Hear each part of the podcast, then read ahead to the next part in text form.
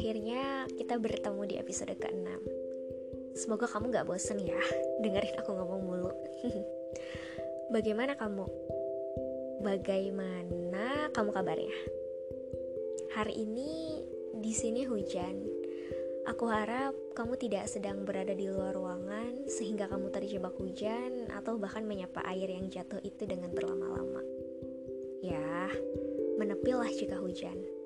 Aku tidak ingin kamu nanti sakit dan harus mengulur waktu untuk bertemu aku. um, aku, aku sebenarnya nggak tahu apa aku sedang baik-baik aja atau enggak. Karena ya rasanya biasa aja, hambar. Seneng banget enggak, sedih banget juga enggak. Bahagia terus, enggak juga. Sedih terus, juga enggak Mungkin faktor lain dari penentu cuaca hati bukan hanya karena pikiran kita, tapi juga lingkungan di sekitar kita. Ya, lingkungan kayak orang tua kita, teman kita, dan lain-lain. Mereka semua adalah variabel-variabel atas interaksi dan respon yang kita alami.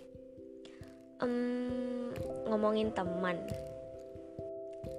kalau aku tanya teman kamu kayak gimana, Mungkin garis imaji dalam pikiran kamu pasti berwarna-warni. Menyenangkan, ramai sekali.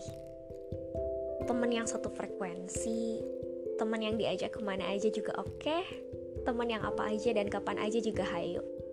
Kamu punya itu semua, dan itu sangat berbeda sekali dengan aku.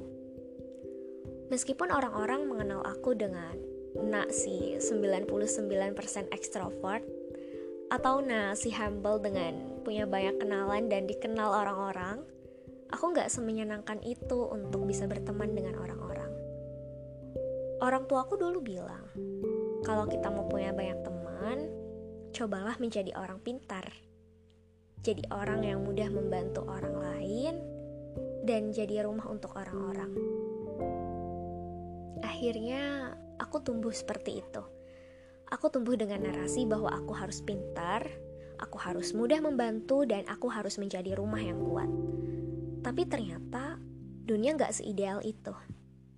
Tempat di mana aku hidup gak seideal itu untuk menerima aku yang tumbuh dengan narasi demikian. Tetap aja, punya banyak teman tuh gak hanya berbicara apakah aku pintar atau enggak, apakah aku murah hati atau enggak, apakah aku rumah yang kuat atau enggak kalau aku ingat-ingat, dulu aku pernah jadi buah bibir kelas unggulan.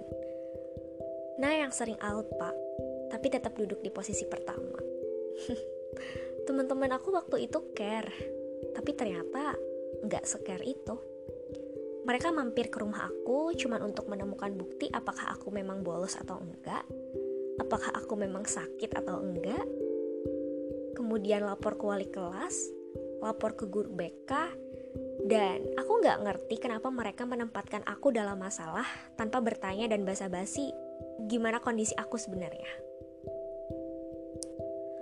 Dulu aku juga dapat satu posisi yang orang-orang inginkan, cuman aku nggak ingin.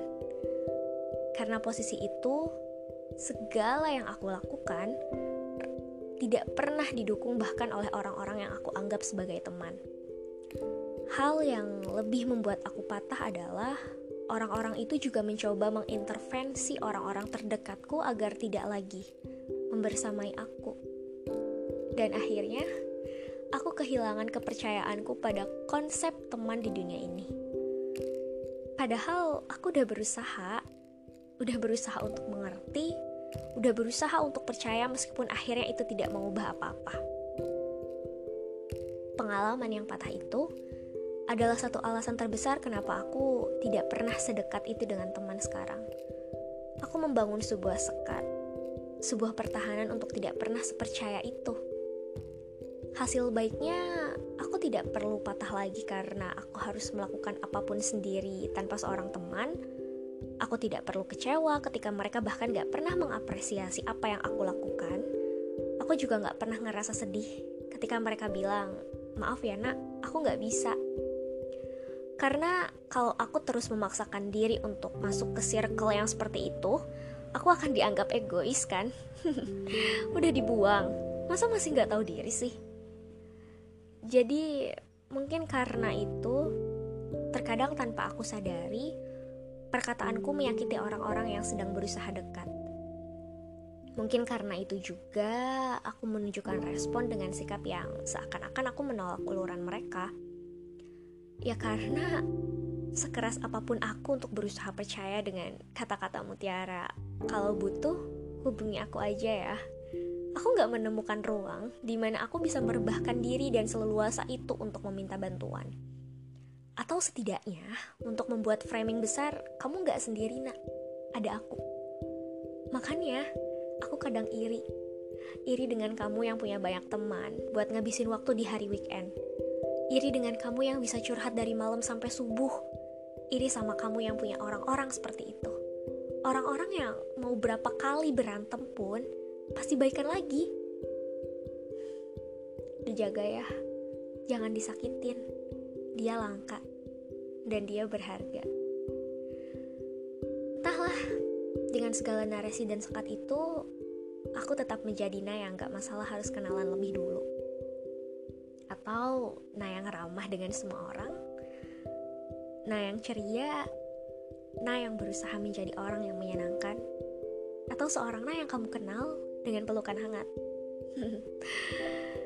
Ingat ya,